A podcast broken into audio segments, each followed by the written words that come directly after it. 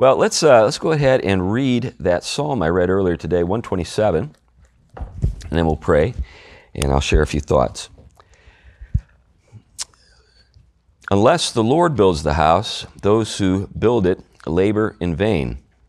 Unless the Lord watches over the city, the watchmen stay awake in vain.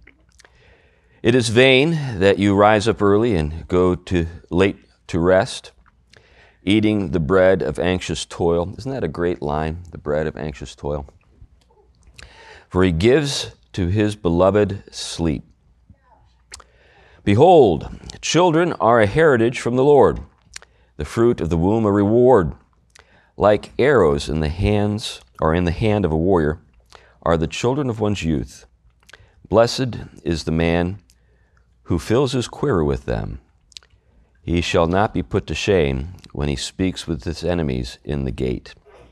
Father, I pray that the things I have to share tonight will glorify you. May the meditations of my heart uh, be acceptable to you. In Christ's name, amen. So, as you know, I, I uh, originally uh, delivered this talk at a conference, and the title I was given for the talk was Children as Artillery. So I, my mind just kind of took off from there. I was like, this is a fun title. So the first thought that came to mind was the human cannonball. Remember the human cannonball? You know, you go to the circus, right? There'd be some guy put on a helmet, you know, and get in a fake cannon with a big spring, and then they'd launch him across all three rings of the circus or across the tent, you know, and then he'd land in a net. That's the first thought that came to mind. I think a lot of kids would be into that. They'd be like, yeah, I want to be a human cannonball. I want that. Another, th- another one, another uh, thought that came to mind, or uh, thing that came to mind was uh, Super Dave Osborne. You remember Super Dave? Super Dave Osborne was like a ne'er-do-well daredevil inspired by Evel Knievel, and he dressed just like Evel Knievel, but he was a comedian. And uh, every episode of his television show, he'd do a different stunt and die at the end, and then miraculously be back next week, perfect health. but I thought about him. And then I thought about uh, my time at Harvard Divinity School. Uh, there was a, a, movement back in the 90s to expunge all militaristic language from the hymnal. They wanted to get, you remember that, right? They wanted to get onward Christian soldiers out of the hymnal you know, Battle Hymn of the Republic, get that out of there. You know, wanted to get all that stuff out of the hymnal because, after all, we're into peace. We're peacemakers, right? It's not as though we're actually in some kind of conflict with an enemy. Well, we are.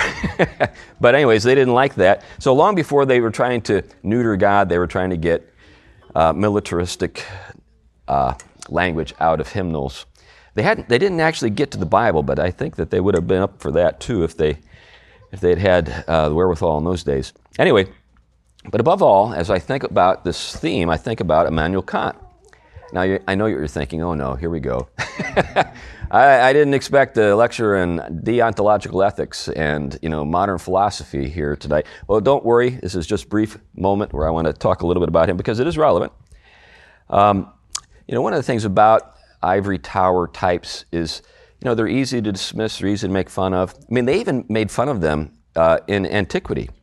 Um, there's actually a uh, a work of literature called The Clouds, making fun of Socrates because his head was always in the clouds. they, they, so even in those days, you know, they made fun of, of eggheads. But anyway, um, the, the problem is, is they actually do change the world, but they're long dead by the time it happens. So Karl Marx was a philosopher. He was not a politician. He was not a political activist. He was not the Saul Alinsky of his day. He was just a guy writing books, really thick, poorly written books. you know, Das Kapital, you know, the Communist Manifesto, stuff like that. And Karl Marx has made a difference in your life. Whether you like it or not, he has made a difference in your life. Everything from graduated taxation to the nuttiness we see in Portland. He's made a difference in your life. And before Karl Marx, there was Immanuel Kant. Now, Immanuel Kant um, he's kind of uh, an influence on a lot of modern philosophy, but he's known for something uh, that is uh, known as the categorical imperative. Anybody ever hear of the categorical imperative? One, two. So anyway, I knew that would be the response. but the categorical, categorical imperative has also made a difference in your life, and you don't even know it. A lot of the wokeism, uh, kind of beneath the surface, is a kind of outworking of the categorical imperative. But anyway, um, one of the things that uh, he did is he, as I noted, formulated it in different ways, and, what, and probably the best known is this this formulation, and it's pretty good. It's pretty good insofar as we're talking about something that doesn't make any reference to God. Uh, it says, uh, "Treat humanity in every case as an end in themselves, never as a means only." Using your kids as artillery seems to violate this principle. I mean, they're the means, right? You're going to launch them, you're going to shoot them, right? Um, but I, I, think that um, there's something else that we can say about means and ends that Kant implies. Um, notice that he doesn't say that they should never be means, but he says only. In other words, he qualifies it with the word only. So he was smart enough to know that we're all both ends and means. Now, what does it mean when I talk about means and ends? So, an end would be let's say uh, I give a gift to a person, and the purpose is just simply to enrich that person. In other words, the well being of that person is the end of the, of, the, of the thing that I'm up to. In other words, the action uh, is something directed toward the well being of a person, they are the end. Now, if, let's say I give you a job. You know, that can be a good thing, but believe me, if I'm a boss and I hire you, you are not the end of the story. There's something else that I intend for you to do. You are the means to making a profit for the business. Means and ends, okay? So those that's the way to think about it. So you know, Kant is saying that we shouldn't just think about people as means to, to, to our ends. And that's great. That's very, very good. But we've taken it to such an extreme that we can't think about uh, means in any other way, or we have a tendency to think of means, or using people as a means toward an end, is somehow wrong. I'm going to play that out a little bit here. So, um, one of the things that Kant was not known for is happiness.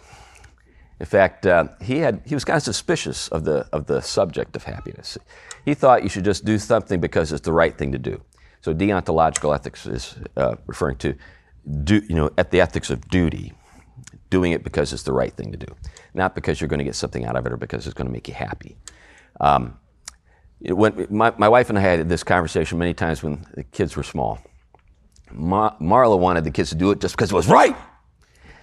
And I'd say, well, you know, you might, you might want to still give them a lollipop. in other words, you might want to bribe them for a little while until they kind of catch the, the vision of the goodness of the thing. Anyway, uh, when it comes to this, uh, the problem, though, with Kant's approach when it comes to children is that one of the best ways to make a child happy is to give them something meaningful to do. One of the problems we face in our society today is we just want our children to be happy. That's the purpose. And, you know, if you ask somebody, say, on Oprah Winfrey or daytime television, you know, what do you want for your children? I want him or her or it, whatever, to be happy. And then if you were to follow that, you know, statement up with another question, define happiness, which they never seem to do. It's like we, they all assume that we know what that means. Uh, it'd be, I think, enlightening because I, I, I suspect that the people would respond with kind of Oprah Winfrey, kind of new agey fluff. You know, it's uh, happiness. Well, well, you know what I mean. It's that that that ooey gooey feeling. it's that warmth, you know, in your heart. You know, you just you know of, of being loved. You know, stuff like that. You know, that's that's as far as it goes. But I think uh, just about everybody likes to be useful. Being useful makes you happy. If you were told, you know what, you're happy but you're useless, would that make you happy? you know? No. We all want to be useful. So, in other words, means is part of the story. We need worthwhile things to do to genuinely be happy. So, human beings are both ends and means. And I think uh, this is something that uh, we've lost sight of in our society. But anyway, getting to the subject, uh, using children as artillery actually will make them happy. That's the weird thought you know, I'm going to present to you today. Launching your son from a cannon would also make him happy, but I'm not talking about this literally. You know, particularly if he's Bubba. You know, Bubba would want to be launched from a cannon, I suspect. Uh, but anyway, but so, so you kind of get the drift. I know I wanted to be launched from a cannon when I was a kid. I also liked the idea of being in a wheelchair because you could be at the center of everybody's attention. Like when a kid came to school, you know, had a broken leg or something like that, I thought that was so cool. I wanted to break my leg so that everybody would pay attention to me and sign my cast, you know, that kind of stuff. When you're small, you're dumb. You know, that's just kind of the way it is. But anyway, maybe, maybe, if you're, maybe you're small and not dumb, but I was small and dumb. So um, I want to think a little bit uh, about this within the framework here of this, uh, this, this text. Uh, and we're told that children are a heritage from the Lord. So far, so good. I think everybody would say that's great. Uh, and the fruit of the womb, a reward, that's also great. Uh, but then they're called arrows. Arrows. What's with that? Um, it's not typically the first thing that comes to mind when you go to the delivery room and you see all the babies, you know, lying in their little cribs there, you know, in front of the big window. I know we don't do that anymore. Everybody's having their babies at home. But back in the day, you go and you'd see all these little people, and you know, you don't think arrows. Look at that arrow. Look at that arrow. You don't think about that. Um, but here we are. Now, arrows are for shooting, and they have no choice in the matter. It's not like an arrow says, "Hey, I'm not into this uh, being shot business." uh, doesn't matter. That's what you were made for. You you are an arrow. Um, and uh, so they don't have any choice in them. And it does sound militaristic, you know. And uh, I think um, with those things in mind, there are reasons why a lot of folks today would find this passage objectionable. But I think uh, at the root of it, there is this notion that we don't want any, any uh, given purposes. We want only chosen purposes, things that we choose to be. I mean, it, it's even gotten to the point where things that are hardwired into us, you know, biologically, people object to. I don't uh, think it's fair that I'm made this way. Uh, I would I would like to be this way, and I'm going to spend a lot of your money as you know, taxpayers' dollars and and insurance uh, you know premiums uh, to make the change. And you don't have any choice in it. Uh, isn't that interesting? You know, either the person doesn't have any choice in it, or we don't have any choice in it. That seems to be the choice that we're faced with. but um, the given purposes uh, that we have uh, alluded to here are militaristic because there is a, a, battle that actually is going on right now. We are in the midst of a battle. This is not uh, s- simply a poetic way of speaking about life in the world. There is actually is um, something uh, out there that's out to get us, and uh, we have a given purpose, and that given purpose is to serve the Lord of Hosts. If, you're familiar with the term Lord of Hosts, right? Like when I was a young Christian, I was I was very I was very uh, sort of confused by various terms that I heard in the church uh, like yoke. Don't be unequally yoked. I thought, what does eggs have to do with any of this stuff, you know? And then when it comes to host, I thought, well, what is God? Like the greatest host in the world, you know, like the greatest host of all, you know, he's throwing parties all the time, you know, the great, you know, buffets and stuff like No, Lord of hosts is the Lord who has an army, a host that, uh, you know, is uh, at his command, available for, for him to, to uh, lead into battle. And here's another one that's interesting. The word, you know, the term hallelujah. We, we uh, you know, you know, because of you know the Messiah Handel and all that kind of. When, when the, the when you hear hallelujah, you know, your your mind immediately goes to these beautiful, sort of soaring melodies, right? Hallelujah. It was a battle cry. It was like uh, something that you would you would shout at the top of your lungs as you're running down a hill with a sword in your hand. That's what hallelujah was, that's how it was employed. It was a battle cry. So, you know, we've lost touch with a number of things, but one of the things we've lost touch with is that we serve uh, a war God, a God who is a fighting God. Now, uh, when it comes to our given purposes, um, we're told in the scripture, and I had made an allusion to this this morning, that Uh, in Romans chapter 3, uh, verses 23 and 24, I believe, uh, we're informed that we uh, have all fallen short of the glory of God. You know, all have sinned and fall short of the glory of God, which means there was a target and we've fallen short. And literally, the Greek word harmatia means to miss the mark. That's what it means. So if you were at a competition, you were an archer, and you pulled back your bow and you released the string, and you instead of hitting the target, hit the guy uh, who was the judge, he would say harmatia, fall down. You missed the mark, you hit him. Um, but that's the nature of the matter. So we fall short of the glory of God. And what we have in the Westminster Shorter Catechism is a uh, inversion that puts this into a positive framework with the first question and answer in the catechism. Remember, what is the chief end of man? What is the target? What is the goal? What are we shooting for? The glory of God. The chief end of man. So the question is, what is the chief end of man? The answer is, it's one of those marvelous things where the, t- the answer has two sides the convex and the con, con, uh, concave sides of the, of the statement. And, you know, it's to glorify God and enjoy Him forever. So there we see the end and the means reconciled. In God, the end and the means are the same thing. It's not a choice. It's not like it's not like I got to do my duty. No, that's your joy. Now you might not feel it right now. but it's sort of like learning to eat your broccoli. You know, there's some things are an acquired taste. Some things you learn to love uh, with time, and uh, sometimes it's just uh, you've just got bad taste. I know that's a hard thing to kind of accept, but some foods really are better than others, and uh, some people have bad taste. So, so there's this inversion. The, the means and the ends are reconciled. We're creatures. We don't create ourselves, we don't create our purposes. All of the things that we do are der- derivative in character. So we are created with some end in mind. God is the creator, He has an end in mind for us. The end is His glory, but His glory is also His gift to us. The glory of God is something that we enjoy, something that we uh, find ourselves taken up into and participate in, and it suffuses us uh, and when, pro- when it's properly understood, you know, the Lord tells us that in that day, in the kingdom, we will shine like stars, you know, as we stand in the presence of our Father. That's the sort of thing we're talking about.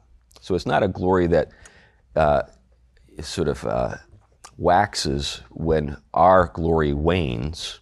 I think that's how some people think about it. It's like, you know, I got to make myself uh, totally abject, you know, and, and, and be nothing to glorify God.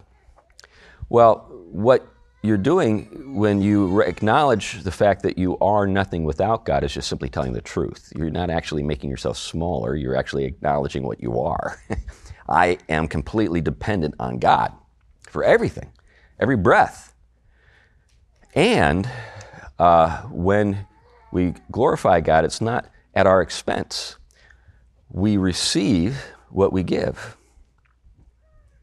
And then we receive again, and we give again. And that's the nature of the, the, the work that we're performing as we glorify God. And we, uh, as we grow in grace, we uh, grow uh, in this way. So we're, we're creatures, and we really can't make ends for ourselves because we really are not equipped to do so. Uh, to do that, you would have to be able to create something out of nothing like God does.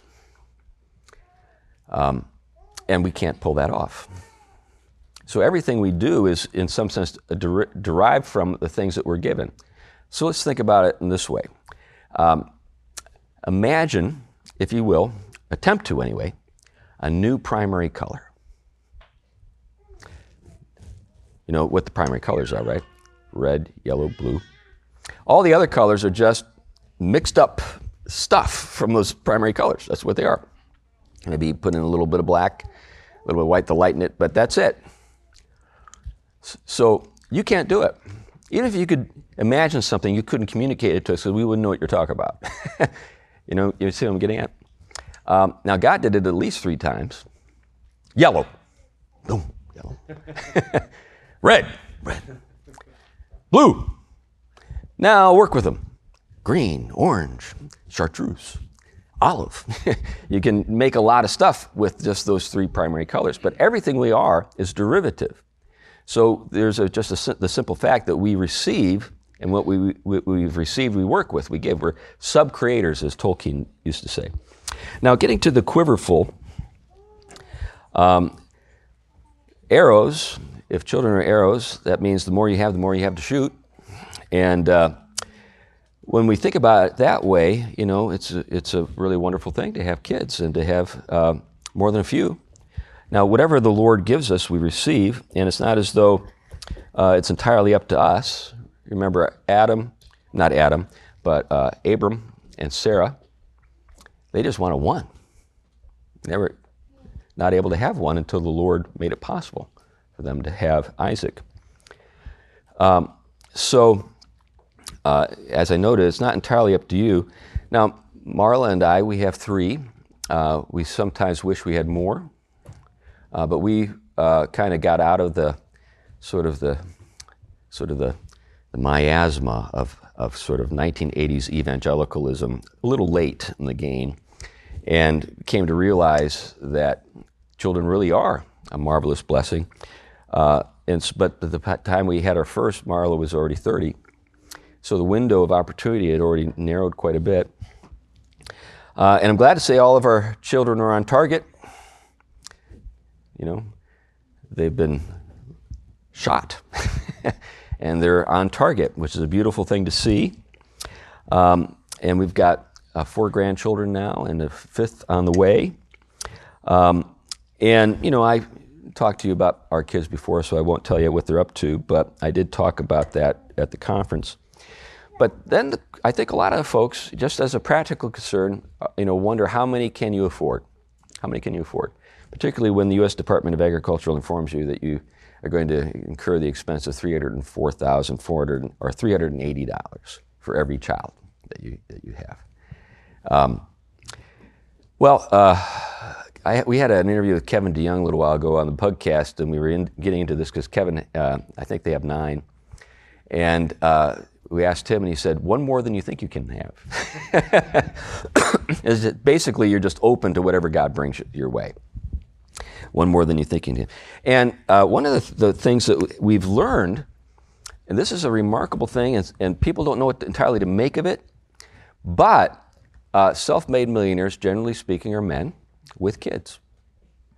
And not just one, but several. The Millionaire Next, Next Door is a great book if you want to look into the research that they conducted.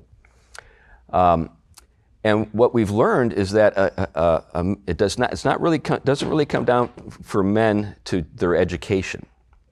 Uh, there are lots of well-educated single guys who don't become millionaires. In fact, when it comes to the kind of the distribution of incomes, uh, when it comes to you know single women, single men, married women, married men, uh, the single men are about at the same level of income as the as the single women. Uh, obviously, the women who are married and have kids have some other things that ca- kind of occupy their attention, you know. So what you end up with is this remarkable uh, fact, and you can look it up in the Wall Street Journal. It's been reported many times. People are outraged about it or puzzled by it. They don't know what to do with it. But guys with kids have more money. Now, anybody who has kids, who's a guy, knows why. You got to feed those little people. and not only you have to feed those little people, like when you're a guy, you know, the guys know this.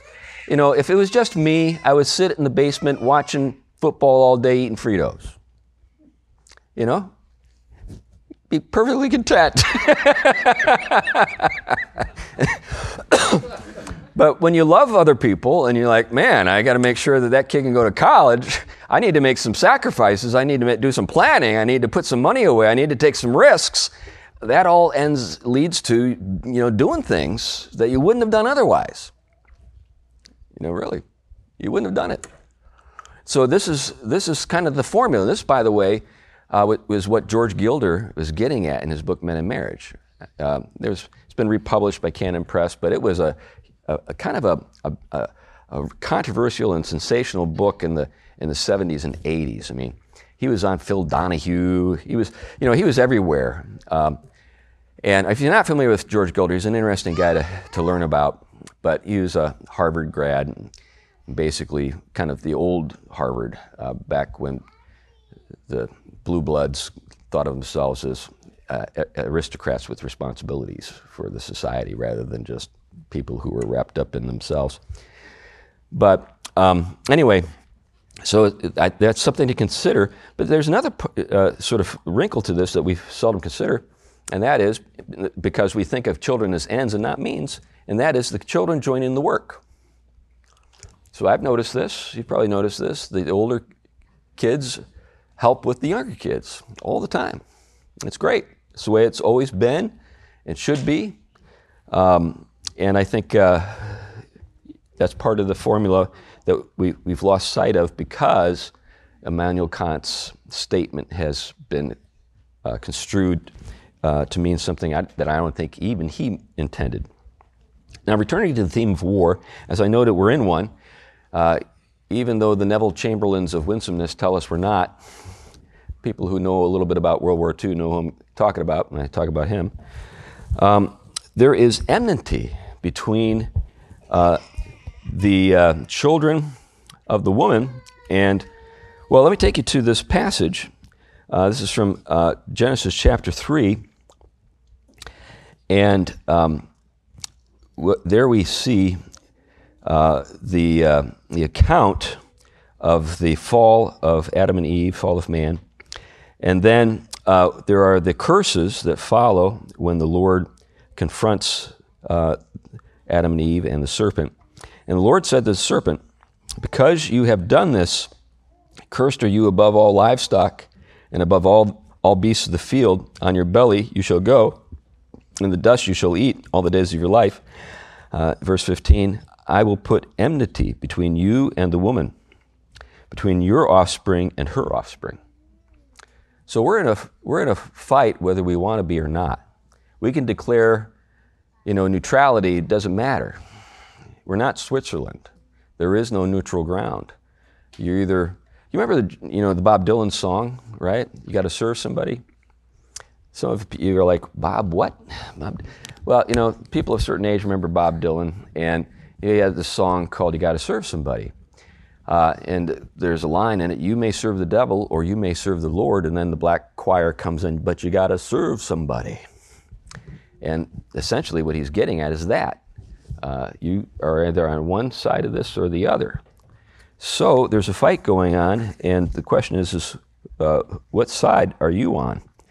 Um, and remember, uh, James tells us in his epistle that friendship with the world is what? Enmity with God. The winsome spend a lot of time trying to make friends with the world, and they've lost sight of this fundamental fact, uh, fundamental matter, that uh, that's a betrayal of our of our true uh, Lord. Now, the thing I think we also need to remember is we're not the only ones with arrows. We're being shot at all the time. Remember Ephesians chapter 6, right? When we're given the, uh, the armor, uh, an overview of its, of its various um, implements. Uh, there you see um, in verse 16, in all circumstances, uh, all circumstances, take up the shield of faith with which you can extinguish the flaming darts of the evil one. Flaming darts. A flaming dart would be an arrow that's been dipped in some kind of flammable material and shot. And you're the target. I'm the target. So it's not as though we're just minding our own business and picking fights. You know, it's we're actually under fire. Now, when we think about this, um, I think that oftentimes people, particularly Reformed people, when we think about uh, what's going on, and especially the fact that our enemy is known as the accuser in Scripture. Uh, by the way, the word, the name Satan uh, means adversary or accuser. And when we see uh, him in, at work, that's pretty much what we see. Like the opening chapters of Job, remember that, how the, the story starts. there we are in the heavenly court, right? The entourage, the courtiers are all there, and this, you know, God is upon this, his throne, you know, ex- executing judgment. And who saunters in but Satan? And the Lord says, well, Where you been? Oh, here and there, walking around, checking out things. And then the Lord is the one who brings up Job. Now, if I was Job, I'd say, why did you bring me into this? why did you mention me? And the Lord says, Have you considered my servant Job? An upright man. And then what does the accuser say? He makes an accusation, of course. Well, the only reason he likes you and worships you and is so great is because you've got this hedge around him. I can never get at this guy. If you just let me at him, man, he'll curse you to your face. And the Lord takes him up on the challenge. Said, no, not Job. I know, I know my man. Then the Lord sets a hedge and says, okay, you can have, you can have Adam, but only this far. And then that's how the story starts. And, what you see, even in the, the episode in the garden, is there are accusations made, right? But who's the target of the accusations in the garden? God, the Lord. The only reason you're not supposed to eat from the tree is because he's a little scared of you. He's a, little nervous. You know, he's afraid that maybe you smarten up, you know, and challenge him. And, you know, he just wants to keep you down. He wants to keep you down. That's what's going on. And what happens? Doubts rise in the minds. You know, maybe we're being duped. And that's uh, what you call psyops, psychological warfare, accusations. Um, leveled at God, leveled at us. We see in uh, Revelation chapter 12, uh, 12, verse 10, that again, he's just, again, he's the accuser. He's referred to as the accuser, accusing the saints day and night before the throne. So we have somebody who's out to get us. And uh, because that's the case, um, we need to fight back. And the first thing is we need a good defense, and faith is our shield. The accusations are made. We have to believe God's promises. Um, we have to believe in God, that He's trustworthy. One of the things that the accuser you know, is seeking to do is undermine our confidence, our faith and confidence, faith in, fide, faith in God. So, and He is the prince of the power of the air, we're told in Ephesians, right? Ephesians 2 2. Have you ever thought about that? that you know illusion, prince of the power of the air. It's so it evokes this sense that we're just surrounded by this atmosphere of worldliness, and uh, it has a blinding effect. It's as though there's some kind of miasma that we are surrounded by, and we can't see clearly. Uh, and that's because it's been tinctured by these lies, these falsehoods. That's the devil's primary weapon: is lie, a lie. Um, now, let's go back to this matter of uh, children as artillery. I want to think about this with you in the sense okay, we're in a conflict, we didn't start it, got to choose which side you're on. We're being fired at. How do we fight back? We've got the shield of faith, but is it a purely, you know, it's defensive struggle? Are we just simply extinguishing darts all day, or, or do we ever get to shoot? well, uh, what's implied, I think, in this uh, statement that I read from one, this, uh, 127th Psalm is that, yeah, one of those is surprisingly our kids. And so they're arrows. Now, the target uh, is also, I think, clear it's the glory of God. What we want our children to, to, to uh, serve is God's glory. So there's something about a child who glorifies God that is really damaging to the adversary. It's one of the best things we can do in this conflict is to uh, see our children serve the glory of God. So I want to reflect with you a little bit on some things that um, I shared at the conference, and I, I hesitate to call these things instructions. Uh, they're more like suggestions. Um, and the reason is that uh, uh, you know, they're based on a, a, range of things, scripture, of course, but also some observations, personal experience. Um, so those things are to be kept in mind. And, and so the things I share uh, are things that, at least as a father, uh, working with my wife, uh, you know, we, we were endeavoring to, to do when it came to raising our kids. The first thing is you need to sharpen the arrow. Sharpen the arrow. Um, you know, you don't want a blunt arrow. you want uh, a, a, virtuous arrow. And really, that's what we're talking about here is virtue. Uh, the virtue of the knife, according to Aristotle, is in the cutting. In other words, when we think about virtue, we often think about moral virtue, and that's perfectly fine. That's an, an appropriate thing to do. But the term is more inclusive. Essentially, the, the word virtue referred to anything that made whatever it is you're talking about effective. So the virtue of the knife is the sharpness of the knife. So if a knife is dull, it lacks virtue. Now, the origin of the term virtue is also interesting to consider. Vir uh, in Latin means man. So we get virile. And originally, when virtue was discussed, it was almost exclusively in connection to warriors. So if you go uh, and you look at, you know, the treatment of the term virtue in the oldest documents, you'd often find lists of things that you're looking for in a warrior. So if like if you're a you know, a recruiter for the U.S. Armed Services. You're looking for certain things. No flat feet, stuff like that. But you're also looking for, you know, is the person, you know, capable of doing what we expect that person to be able to do? Uh, can that person fight? Stamina, etc. So what you had were lists of things that characterized a good warrior. Let's think about some. Obviously, strength, right? You'd want strength to uh, characterize someone who's fighting for you. Courage, right? Can you think of some others? Loyalty, yep. Now, we're still kind of in the moral virtue categories. I'm going to take you into a whole new area shrewdness. You want a tricky warrior.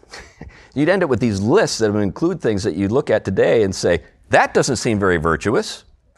Odysseus, what was his edge, right? Well, his edge in you know, the, the Iliad is that he was the cunning one. He was the crafty one. He was the one with the plans. He was the one who dreamed up the Trojan horse. Sneaky guy, that Odysseus. Good warrior, right? So, in other words, what I'm getting at is that there are things that are virtuous that don't necessarily fit into the moral virtue category. How did we get the moral virtue category? Well, it's not hard. Socrates figured, uh, gave it to us. How it works is this. So what ended up happening is they ended up making lists for everything. You know, they said, hey, we can apply this to potters. What do you want in a potter? Well, you want, you know, someone who's got a good eye, you know, good sense of proportion, you know, works well with his hands or her hands, you know. That's what makes a good, what makes a good housewife? They make a list for that. They have all these lists. And eventually, uh, Socrates said, hey, what makes just make a good person?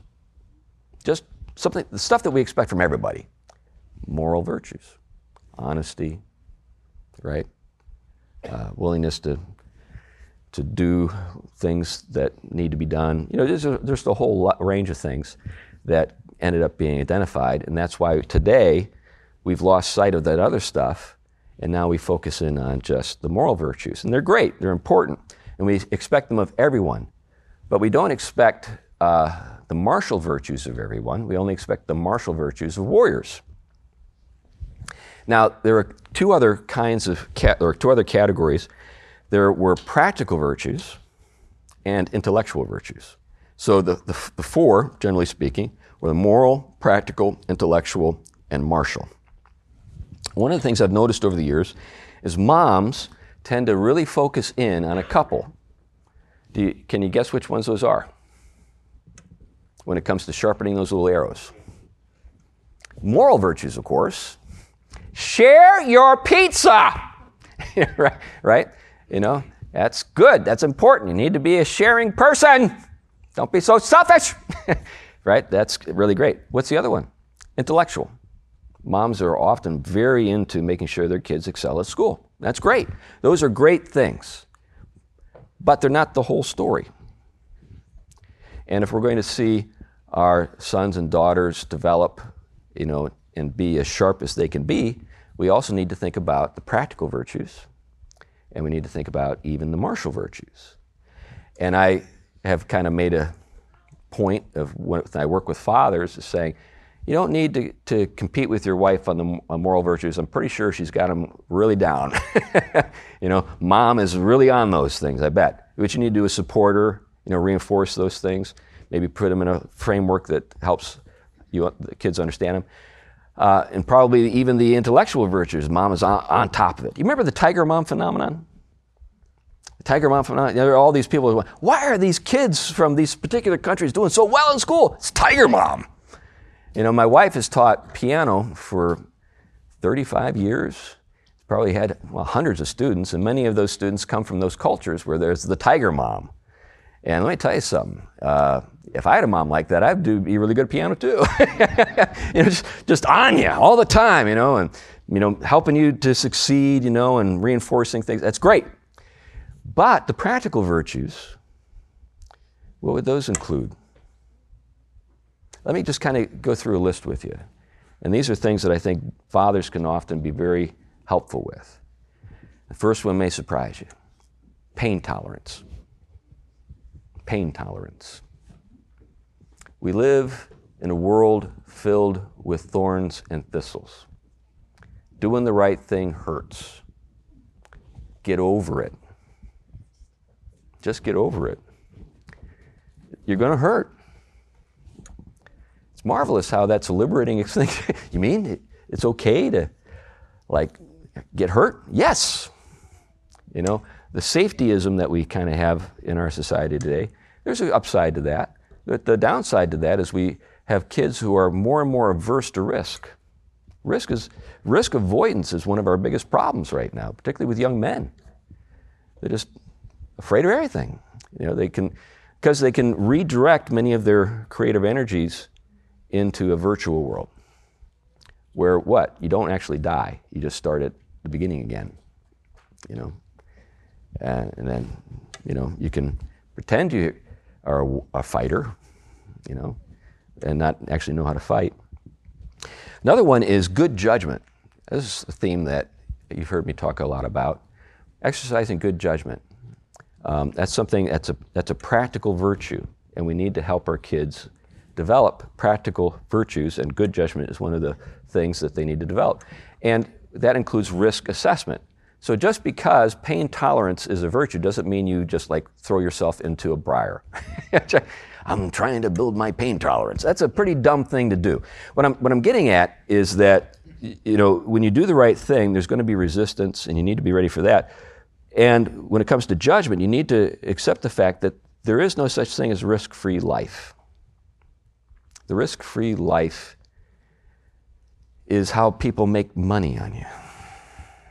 Let me take the risks for you. Afraid to lose money in the stock market? Hey, I'll manage your money. And every year, whether you make money or lose money, I get money. you probably noticed this. You know, I'm not saying that you need to be, all be a, a stock pickers or anything. It's just that's the arrangement. That's the way it works. That's the way it works in the world. Uh, so, you know, there are some risks that you just have to take yourself. And I do think that some, some of our young men uh, are, you know, afraid not of physical uh, harm or afraid of financial loss. Sometimes they're just afraid of rejection. And it's one of the reasons why we have a lot of guys who aren't taking initiative when we, we ought to see that. Another thing is mastery. Now, you can't master everything, but you can master some things. And I look at it this way when it comes to being a man in full, which was the ideal in the ancient world, a man in full, meant that you have a range of responsibilities and a range of things that you uh, work at. There are some things that are like, you know, those are things that uh, are whatever things. I, those are things that I leave to whomever to do, you know. But then there are things that you can have um, a tolerable measure of competence that permits you to do that thing, but that's not your living, right? Like I can wire a room. Don't ask me to in- install a breaker box, though. You know, that's above my pay grade. but I can wire a room. I can, you know, I can work on my car. I can do a number of things. But there are things that are above my pay grade. I pay other people to do. And then there are a few things where I strive to be the master of that thing. So communication. I strive to be a good communicator, master the art of communicating in writing and speaking and so forth. I think about it a lot because it's one of the arts that I have been given to practice. Uh, and so there are a range of things that you can be, you know, you can master, and you should help your, your children uh, identify those things. What should that child master? So with our, our boys, and I know I'm getting on in here, so I'll try to wrap it up quick. But with our boys, uh, one of the things you know I was always uh, concerned with is uh, what's this kid good at? You know, try to identify their talents, their tendencies, their dispositions, their inclinations, and then work with those, work with the grain. And I'll talk more about that in a minute. I think, too, another th- sort of practical thing that, uh, practical matter that you can work with your boys on, on is manliness. Now, one of the things that I think sometimes girls don't understand is that um, a man standing with other men is really important.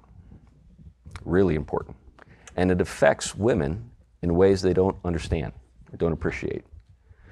Um, when I was, you know, working with my daughter on this matter of, you know, who she should marry, one of the things I said is you want not only a man that you can respect, but other men respect.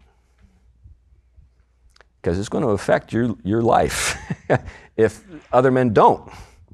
So you need, as a father, as you're working with your sons particularly, help them understand what are the things that other men look at as being significant and work with them on those things. It's just real obvious stuff, you know, look you in the eye, you know, firm handshake, forthright, you know, sort of direct speech, you know, those sorts of things. And every once in a while, you know, I, with my boys, you know, we talk about that kind of stuff. You know, how did you address so and so? What did you say? How did you stand? And that kind of thing. Um, so um, another thing is magnanimity. What I mean by that is sort of being big enough to overlook small slights. You need to be the sort of person, again, who uh, is not petty, vindictive, but you can take a punch, so to speak. Um, protectiveness, I think that's an important thing uh, for both boys and girls, uh, to learn to be uh, a, a, person who protects the, the, the, people that can't protect themselves uh, and make certain that you have that. Uh, that's a practical virtue. Wisdom, just wisdom generally speaking. Wisdom and intelligence are not the same thing. I've known a lot of intelligent people who are fools. I've known people who are not terribly intelligent who are very wise. Uh, so, wisdom is a, is a practical uh, capacity to apply uh, a really just a sense of uh, you know, good and right uh, standards and behavior in a particular situation. The, the, the, best example, maybe from popular fiction is Forrest Gump. You know, he just he was wise. Stupid is as stupid does. It's the behavior that counts. You can be in Mensa and behave like a fool. Mensa is the club for geniuses, in case you were unaware. I've known some, and they were some of the ones I've known have been pretty dumb. I was like, really? You're in Mensa? okay. All right. Well, that's a club that I don't feel like I need to join. Now, the next thing, uh, so sharpening them, honing your children, and I think particularly in the practical virtues as a father. So, I'm, you know, at this conference, I was largely addressing fathers, but this is something that moms also, of course, need to be aware of. But as I noted, I really do think moms to have a tendency to focus on those other things, and that's really important. Those things are really great. Um, next thing you need to do is not only sharpen uh, your arrows, but you need to know your weapons. You need to know your weapons. So, what is this child made for? That's one of the things I noted earlier. What is this child made for? Um, and in order to do that, you need to have at least a little bit of knowledge about a wide range of things so that you can identify, oh, I think he or she is really talented in this particular place or way. So this is kind of interesting right now for us. Uh, we're watching our children with their children, and we're kind of, it's amusing to see how things play out. So, like our oldest granddaughter is named Elwyn, uh, for Eowyn in, you know, Lord of the Rings. This sort of feisty fighting girl, right? And my daughter-in-law, Whitney, she's like really into to, to, to Eowyn. And Elwyn wants to be a ballerina. she wants her twirly dress, you know, and you can kind of see Whitney's, oh no, she's pink, she's into pink, you know. it's like twirling around, watch me dance. I'm like, yeah, that's great. Maybe you're supposed to be a ballerina. I don't know. She's still a little kid, you know. This is, you know, these things come and go. Uh, but you know, you, you, look for that. You study your children. You know, that's the other thing. So you need to have sort of like a broad awareness of all the possibilities because everybody has a calling. And maybe your child is called to be in something that you have no sort of personal experience with. It happens. Uh, the other thing is you need to study your child in depth, observe the behavior, observe the tendencies. You know, sort of uh, make you know the child your object of study. Uh, now, hopefully, you'll share some interest with your children. That's always great. So, in, in, our, in our case, uh, each of our children uh, have something that I share in common with them, and it gives me some way to relate to them, and that's great. But uh, I, do, I do think that sometimes, you know, we hope that they'll follow in our footsteps and do the exact same thing we do and that kind of thing. You ever see uh, River Runs Through It, that film uh, by Robert Redford, where the, there's this Presbyterian pastor and he's got two sons and he keeps making hints about the ministry. and they're like, well. You know. they're not into that, you know. And they, they, but they do share another interest, and that's literature. They're, they're all great writers, and they have that in common. That would be, and they're great fishermen. They had that in common. So, you know, it's nice to, to have certain things in common, even if your children have callings that are difficult for you to understand or relate to. But I think finally, and this is where I'll finish, prayer is super significant and important. Uh, when, the, when the arrow is launched, there's not much you can do about it, where it's going, right? Uh, at that point, you know, there, it's the atmosphere. and it's the trajectory and it's the power of the shot and all of those things go into play are in play with the final uh, destination of that of that arrow. And it's important to remember that ultimately as fathers and mothers we're not in charge. We're middlemen. We're the middlemen of the cosmos the middle women of the cosmos however you want to put it uh, and we report to upper management.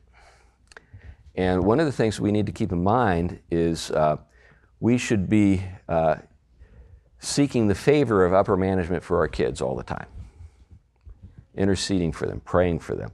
Remember Job?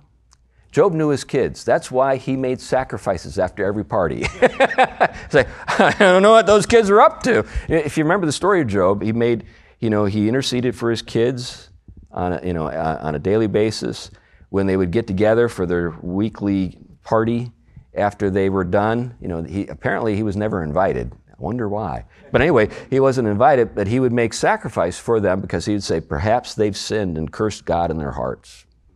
You know, I need to intercede for them. I need to pray for them. Prayer is super important. So in our household, my kids, uh, you know, over the years I prayed for them, uh, and they actually uh, want me to pray for them.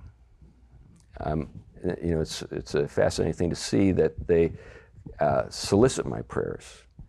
Um, the Lord's been gracious to, to us and answered many prayers. Now, obviously, there is a, you know, we should prioritize things in our prayers. You know, the first thing, of course, is salvation and growth and grace. That's the, the, the primary thing. Always pursue that first. Think about that first in your prayers. But then I think vocation comes shortly, it follows that shortly. It's very brief, you know, sort of, there's a very small space between salvation and vocation. You know, what is this child called to do? And pray for that. Uh, and then I think, particularly fathers, should be engaged in helping children establish households of their own. This is something that throughout the history of the world in various cultures was primarily the father's job, helping children establish their own households. So, uh, you know, that means that it doesn't mean that you like necessarily have to like arrange a marriage or something, but it just means that you're engaged, you're involved, you're concerned, you're prayerful, you're you know, I, I think I mentioned before that when my, my daughter had her, the first suitor that came uh, to our home from college with my daughter, I, like two seconds I knew, no, no, not this guy, not this guy. And I informed her shortly after that, not that guy. and one of the reasons is the reason I mentioned earlier. I can't respect that guy, and no one other, not, not many other guys will. And that's going to make a big difference in your life. And I don't think you understand it, but that's okay. You don't have to understand it. Trust me. And she did. And then after that, I was really praying, really praying that the Lord would bring the right guy along, and the right guy came along. And, uh, you know, there's a vetting process and all that kind of stuff. But, uh, you know, that's part of a father's job, trying to make sure that his daughters, his sons are set up. So for years, I, I coached my sons on girls. You know, like when they were like 14, that's when it started. You know, I, it wouldn't be like the big sit down. Okay, we're going to talk about girls. It wasn't like that. We were just driving different places. We talk about, you know, this is what girls are like. This is what you can expect. This, you know, this is what it's going to be like when you get rejected.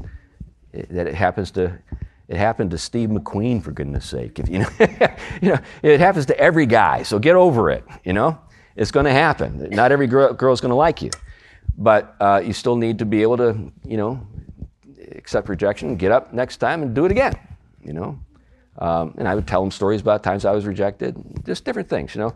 We and we so we we we explore these themes, and nice to nice to see that both the boys got the girl that they were going for, you know, in each case. So that was great. But establishing households of their own, and then uh, you know, uh, praying for grandchildren. That's compound interest right there. I had a friend, uh, actually, he was a member of church we served in Cambridge. His name is Perky Surkar. And um, Perky was from Pakistan, Christian from Pakistan. And, he's, and he said, uh, The interest is more precious than the principal. That's what he's getting at. Anyway, those are some thoughts. And uh, I've gone far longer than I was supposed to. So let's pray. Lord, thank you for this time. And we pray, Lord, that you'll help us as we think about our children and how they can glorify you. We pray, Lord, you'll help us uh, in this work. Christ's name, amen.